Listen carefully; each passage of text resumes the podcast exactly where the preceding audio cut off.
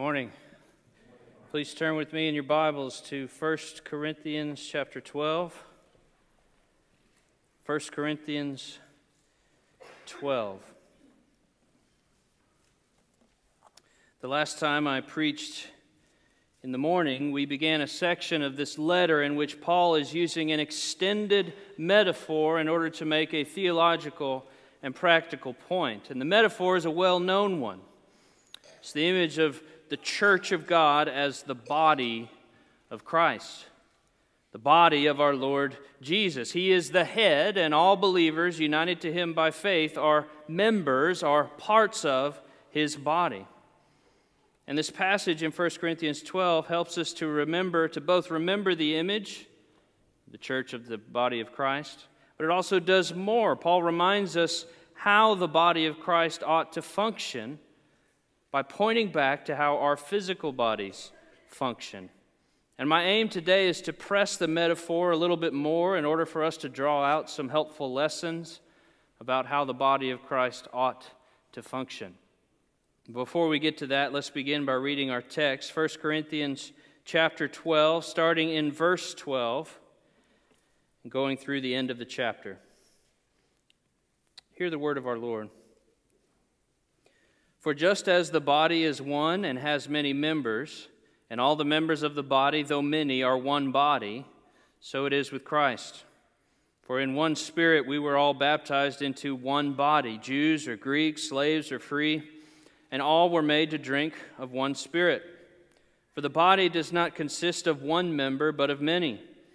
If the foot should say, Because I'm not a hand, I do not belong to the body, that would not make it any less a part of the body. And if the ear should say, Because I'm not an eye, I don't belong to the body, that would not make it any less a part of the body.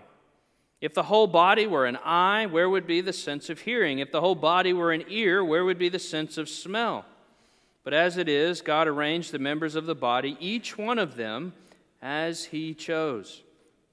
If all were a single member, where would the body be? As it is, there are many parts and yet one body.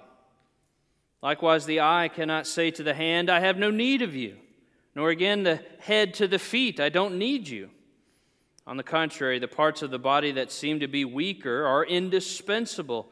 And on those parts of the body that we think less honorable, we bestow greater honor. And our unpresentable parts are treated with greater modesty, which our more presentable parts do not require.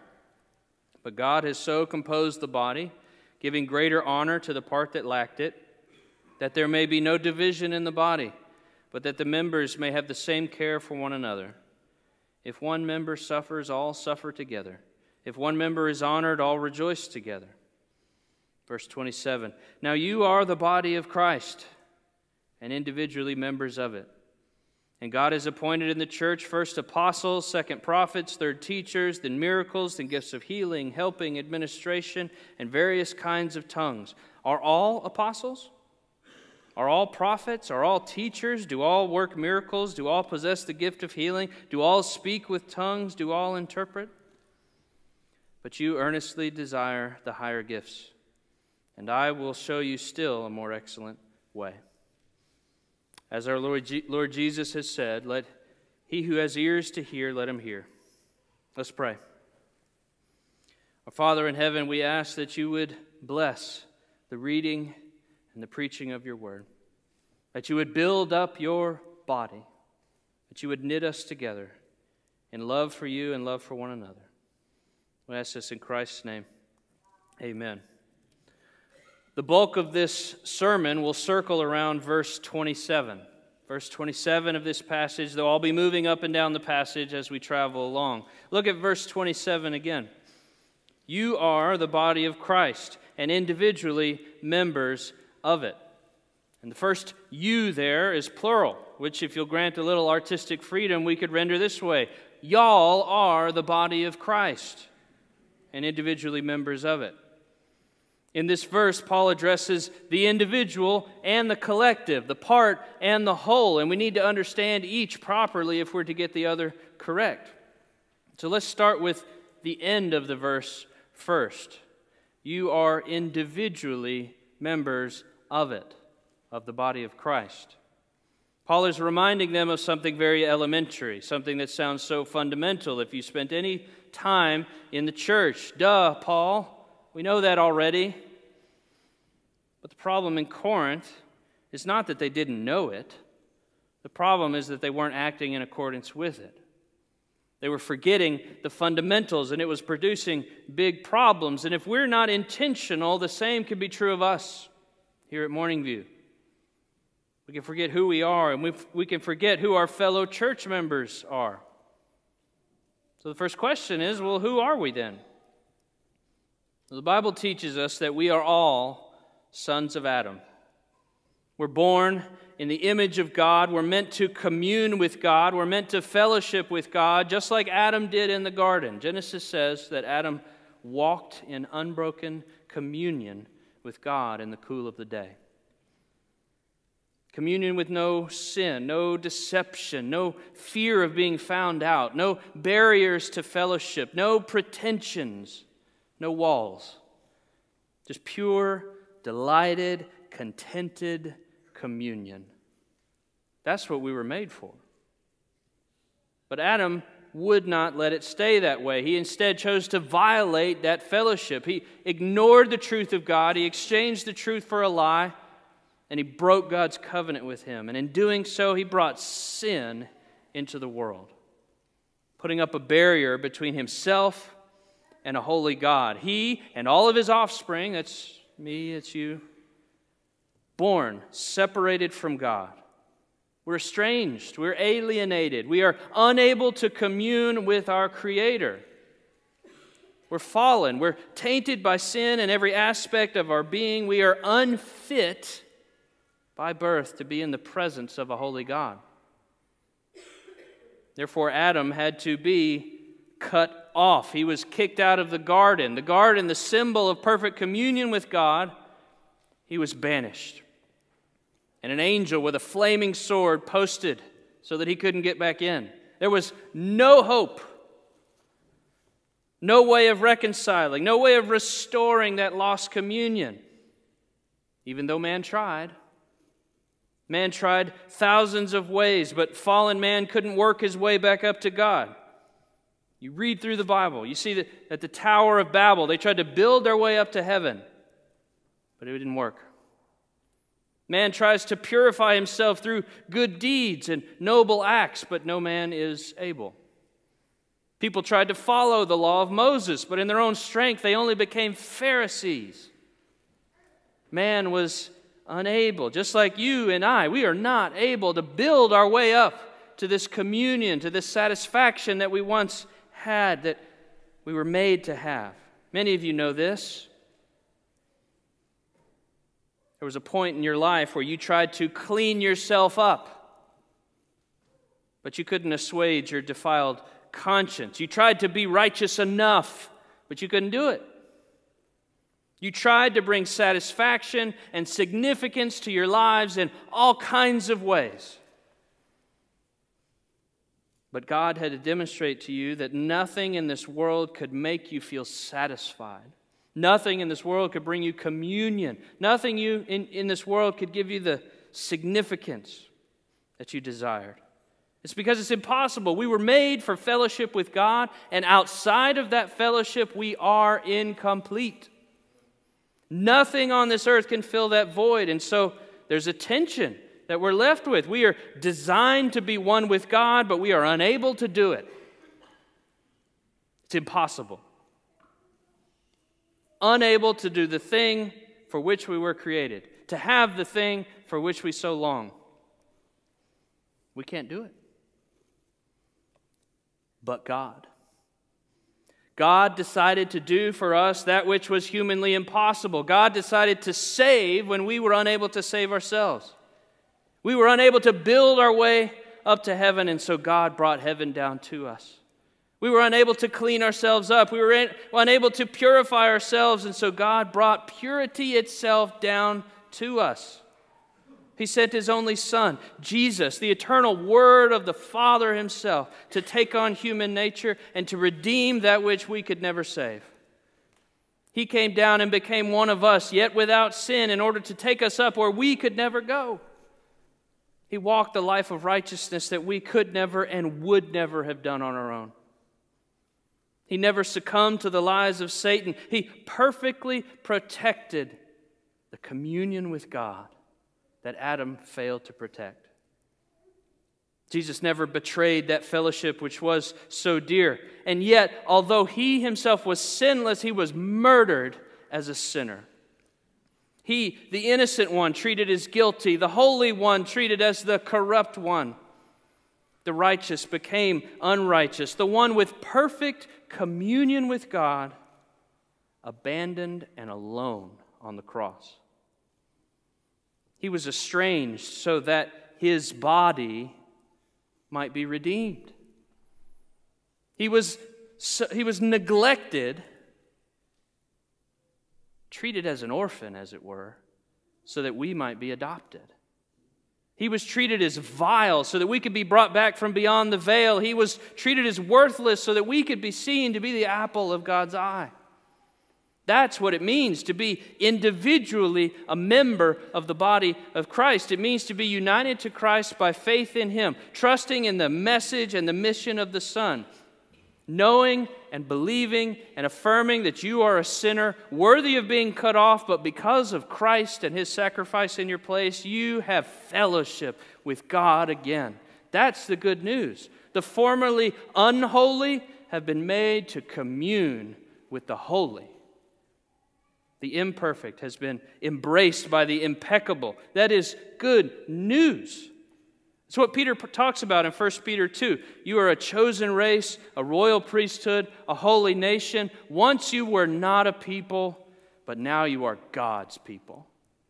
Once you had not received mercy, now you have received mercy. Do you individually, as members of the body of Christ, do you know that good news?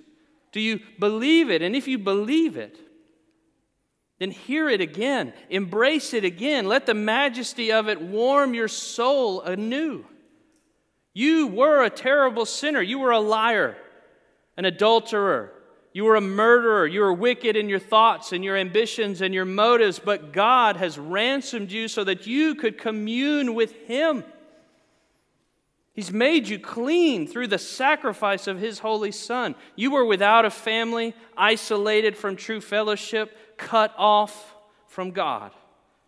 And now you've been brought into a spiritual family with brothers and sisters and a heavenly Father with whom you will not lose communion again. That's good news. Don't be like the Corinthians who are tempted to forget that they have been individually made to be a part of the body of Christ. And if you're not trusting in Christ, if you haven't yet found communion with God, then you need to know that your fate is still in Adam. You have been separated from God because of your sin, and there's nothing you can do to make up for it. You can't study your way into communion with God. You can't think about Him enough. You can't read enough books. You can't pray your way up to the heavenly heights. You can't do it through good deeds or charity and generosity, through kind words, through knowledge, or whatever kind of devotion. None of it is enough to bring you true fellowship and communion with God. Christ must do it. If Christ is not your mediator, if he's not your high priest, you have no hope. You are in Adam.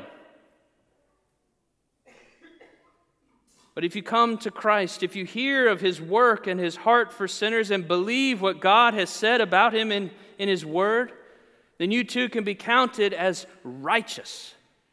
You can be made a part of the body of Christ. You too can share in the fellowship and the communion of the Holy Spirit. You can walk with God like Adam did. But unlike Adam in the garden, you won't lose this fellowship.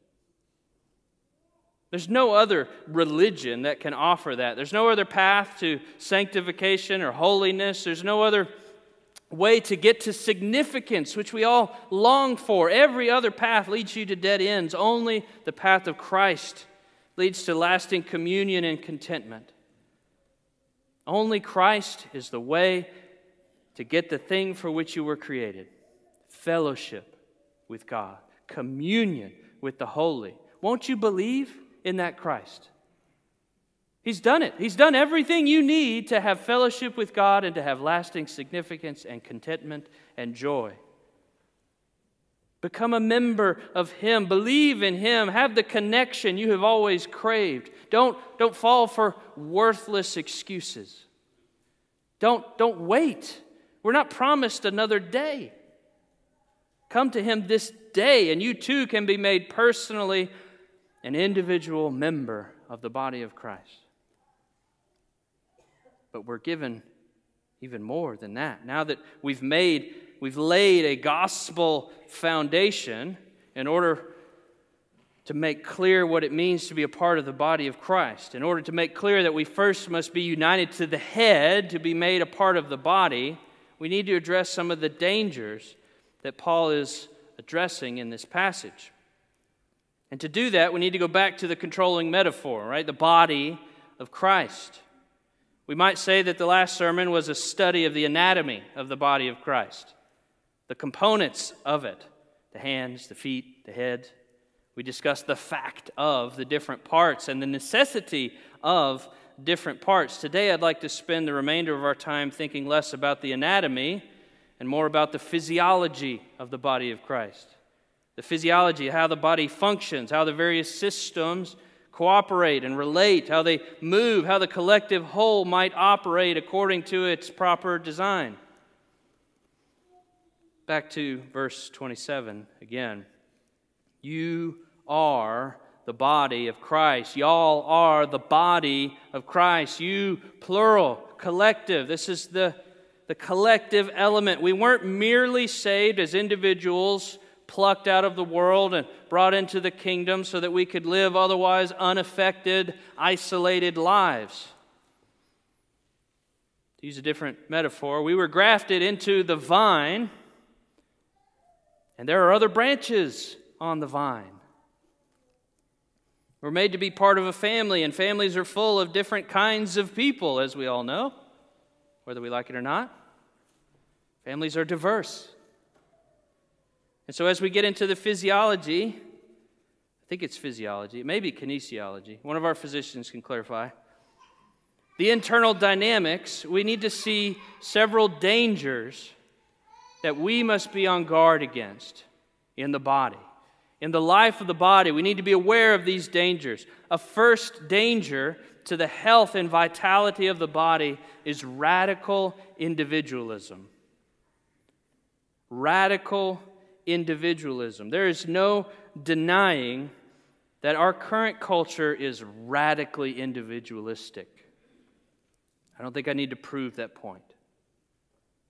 And if that be true, we would be fools to think that that temptation is not impacting the body of Christ. For example, we see people today change churches as quickly as they change their banks or their supermarket, their favorite store. I don't like the way that they changed this policy or this service, so I'll just use the one across the street. This bank doesn't have the accounts and the investments that I wanted, so I'm heading out. People do this in churches all the time. I don't like this change in Sunday school. I don't like this ministry. I don't like this decision. I'm out. Not one single thought to being part of and connected to a larger body. Not one conversation with fellow members or with leadership. Totally self concerned. If there were a church that had an ATM option where they could pull up, not get out of their car, punch some buttons, get what they need, and leave without speaking to a human being, they'd be interested. Totally self concerned with convenience, with preference. And we are called to be better than that. We are called to be a part of the body of Christ. Now, don't hear me wrong. I'm not saying there aren't legitimate reasons to leave a church. That'd be a good sermon one day. Maybe I'll do that. But if in leaving your church your motives are entirely self interested, then you need to check your heart. Radical individualism is natural for sinners, for fallen flesh. It's innate to who we are. We like being selfish and making everything about me. And so don't let your flesh deceive you to think that church membership is all about you. It's not about you. Whose body is it? It's about Jesus. It's about Jesus, His body, and it's about your brothers and sisters too. Radical individualism is really just a sociological descriptive term for a disposition of pride, of selfishness. A selfish person is only concerned with themselves and their preferences, they're totally unconcerned with the well being of those around them. And if you see that in you, you need to repent. You need to remember the gospel, the whole first point. Christ was not selfish towards you. Christ gave up his preferences in order to serve you. Praise God that Christ was not totally self concerned. We must beware the allure of radical individualism. Second, a second and much more dangerous threat to a healthy body we might call a subtle individualism a subtle individualism. It's, it's similar to the first kind, but it's a lot harder to detect. This kind of subtle individualism is upstream of radical individualism. That is, if the subtle goes unchecked, it will inevitably lead to the radical. Right? This person, the person who has succumbed to subtle individualism, is still present. He still comes to church. Maybe he participates in some other ministry area. He might even lead one of them. But, and this is the key, his heart is not in it. His body is present, but he's spiritually, emotionally, mentally elsewhere. He doesn't truly sing with joy to God, even if he may mumble the words. He may throw something in the offering plate, but there's no sense of joy and sacrificial love. He's simply going through the motions, either out of a vague sense of duty rather than devotion, or maybe out of simple routine rather than reverence. It's the way we've always done it. It's the way mom and daddy taught me to do it. We're going to church on Sunday and that's it. But their heart is not in it.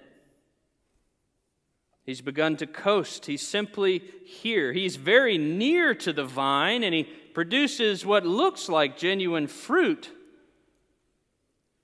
but it's not true fruitfulness. To go back to our body imagery, it's like when your foot falls asleep because you sat on it too long. It's still connected to the body, but it's no good for walking at the moment.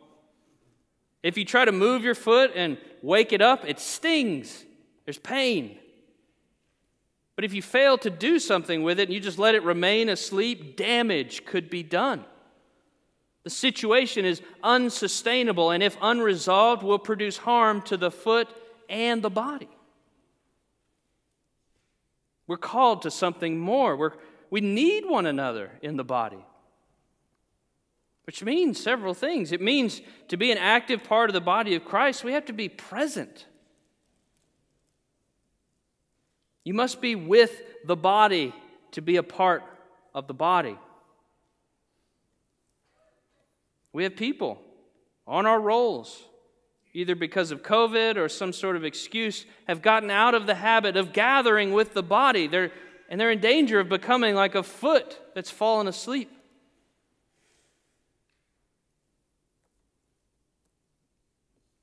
I hope you will think about the imagery that Paul is using here and ask yourself think about yourself. Am I behaving as part of the body of Christ as Paul has intended me to do?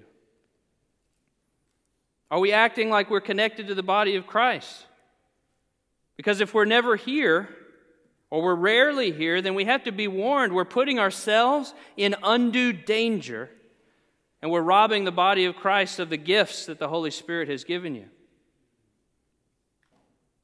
Or perhaps even more subtle, if you're here if you're faithful to be physically present, but your heart is not, you just find yourself going through the motions simply driven by routine or duty, then you need to be warned as well. Take heed. You may look pious on the outside, but God sees the heart. Listen to Jesus' words to the church in Sardis from Revelation chapter 3.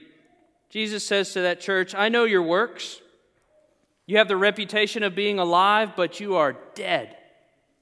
Wake up, strengthen what remains and is about to die, for I have not found your works complete in the sight of my God. Remember then what you have heard and received. Keep it and repent. If you will not wake up, I will come like a thief, and you will not know what hour I will come against you. Jesus' words to the sluggish and the sleepy is repent. Call out to him. Jesus says, I see your sin. I see your coldness of heart. Turn from it. But don't just stop there because Jesus ends his letter with a promise.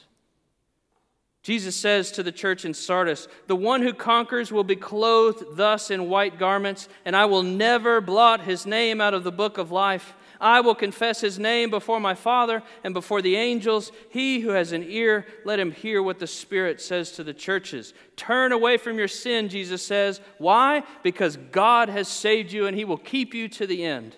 If you are drifting, you need to hear that message and return to the gospel. Remember what Christ has done. If you are asleep, let Jesus' words shake you awake again. If you're coasting, remember the severity of your condition outside of Christ. Remember the terrible fate from which you have been spared. Remember the heart of your Savior, the one who has redeemed you. Linger upon those things and let Him warm your heart again. And once warmed by that gospel, resolve to be a faithful member of the body of Christ, faithful inside and faithful in outside. Don't let us succumb to individualism, either of the radical or the subtle kind. A third and final danger to a healthy body is what I'll call a me complex a me complex. This complex views the life of the body through one lens the lens of me. I am the filter through which I view the life of the body. It looks different ways with different people, but the lens is the same. Paul mentions it earlier into the passage, but I want to press a little more into the dynamics of it. One example of a me complex is the sense of inferiority that some feel. We saw this in verse 15. If the foot should say, Because I'm not a hand, I don't belong to the body, that doesn't make it any less a part of the body. If the ear should say, I'm not an eye, I don't belong, Right? One part of the body can't say that it's not needed simply because it wasn't created like the other part. But sometimes we can do this. We, we turn our gaze back in on ourselves and we have some sort of inferiority complex about it. We say, well, I'm, I'm not really anything special. I'm not, I'm not gifted like they are. I don't have any big time flashy gifts. I don't think anybody would really miss me if I'm gone. I don't really matter to the life of the body. And it sound it can sound kind of holy to talk like that. I, oh, I, I, don't, I don't have any special fancy gifts. I'm not really anything special. Right? But that's it's actually pride. That's false humility. It's a sin. You see how me centered it is. I'll never be like them. I don't really matter. Nobody would miss me if I never came back. You see how everything's pointed in on me. Me is the lens through which they view the world. And it's all sinful pride. And Satan has twisted the mind of that poor person to think that they are the lens through which they view the life of the body. But Paul addresses a second expression of the me complex as well. We could look at verse 21. The eye can't say to the hand, I don't need you. Nor can the head to the feet say, I don't need you. If the first problem was an inferiority complex, the second problem is a superiority complex. The eye can't say to the hand, I don't need you. You can't look down at other parts of your body and say, You're irrelevant, or you're redundant, you're, you're ugly, you're unsightly, you're annoying, I don't like you, you're stinky. All the parts of the body need the parts of the body. But we sometimes act as if we have the ability, the authority to judge the different parts of the body. We may have different motives for doing so, but we're all tempted to do it. Maybe there's this other person in the body, and you're actually envious of their gifts. You see them as the hand, you see that you're the foot. Man, I really wish I was a hand like them, out in front, doing all the cool stuff, so useful and productive. But you're a foot. So you let bitterness take root in your heart, disdain. Maybe it bubbles up to gossip or slander. Maybe you see somebody else given a position of honor. They have prominence. You don't. So you say, Well, I'm really just insignificant. I don't matter. Rather than embracing the station that God has given to you, perhaps you clamor, you claw for prominence, you badmouth their performance, or you minimize the significance of their achievements in order to make yours seem that much more impressive. Maybe you've become impatient with another part of the body. Somebody else is gifted in a way different than you. And you think that your kind of gifting is a way more important than their kind of gifting, so you just kind of the body would be so much better if we didn't have so much of them. There's a hundred different ways that we can let a me centered complex dominate our vision, and it undermines the health of our soul and the health of the body of Christ. And wherever it is, it's rooted in pride. Pride forgets that God has distributed the gifts according to his infinite wisdom. Look at verse 28. That's how it starts. As God has appointed. God has appointed. There's no reason to boast in our gifts because God has given them. What have you done to get those gifts? Which of us worked hard and selected the gifts that we have? But there's also no reason to lament. God gave you your gifts. You may feel like I'm, I'm just a foot. God made you a foot. God made you a hand. God made you an ear or an eye. There's no reason for envy or false humility or any other species of pride. God has allotted the gifts, God has appointed the stations, God has knitted together the body of Christ with no less wisdom or care than He's knitted, knitted together your human body. No part is needless, no part is inferior, no part is unimportant or redundant, no part is superfluous, no part is the same. That's where he goes in the final verses, a bunch of rhetorical questions, all of which with an implied answer of no. No, not all are apostles, not all are prophets, not all are teachers or helpers or leaders. And that's for the good of the body. Instead, we're called to a higher way, a better way, Paul says. A way expressed through the most important thing of all, and that is love. That's where we go in the next chapter. That's where we'll spend the coming weeks. But for now, I want to conclude this section by reflecting on the greatest act of love the universe has ever seen the sacrifice of Christ. Christ felt the punishment in his body that his body deserved, that we deserved. Think about the contrast in imagery between what's in our text this morning and what is presented at the Lord's Supper. Christ's physical body was broken so that his spiritual body might be put back together. Christ's body was separated, torn apart, body and blood separated, so that a separated people might be reconciled.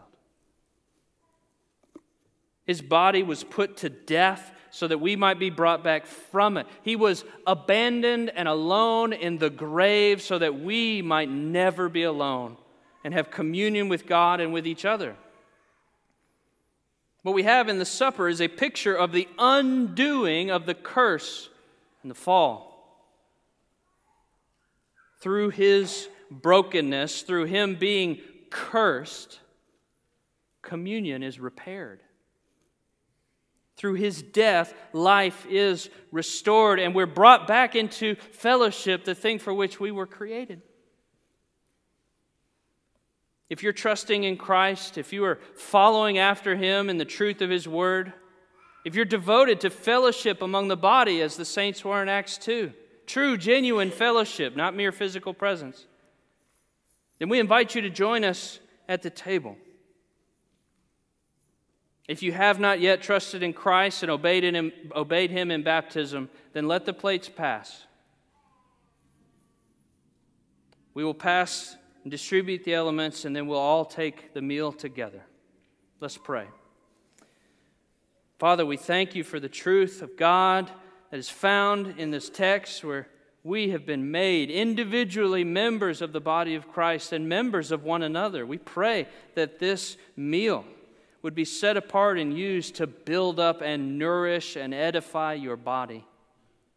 Help us to see in the picture the benefits that we have in Christ, the cost that was paid in our place, the terrible judgment that has been averted because of his sacrifice, and help it to remember, help us to remember the great meal of fellowship that awaits us in the final times.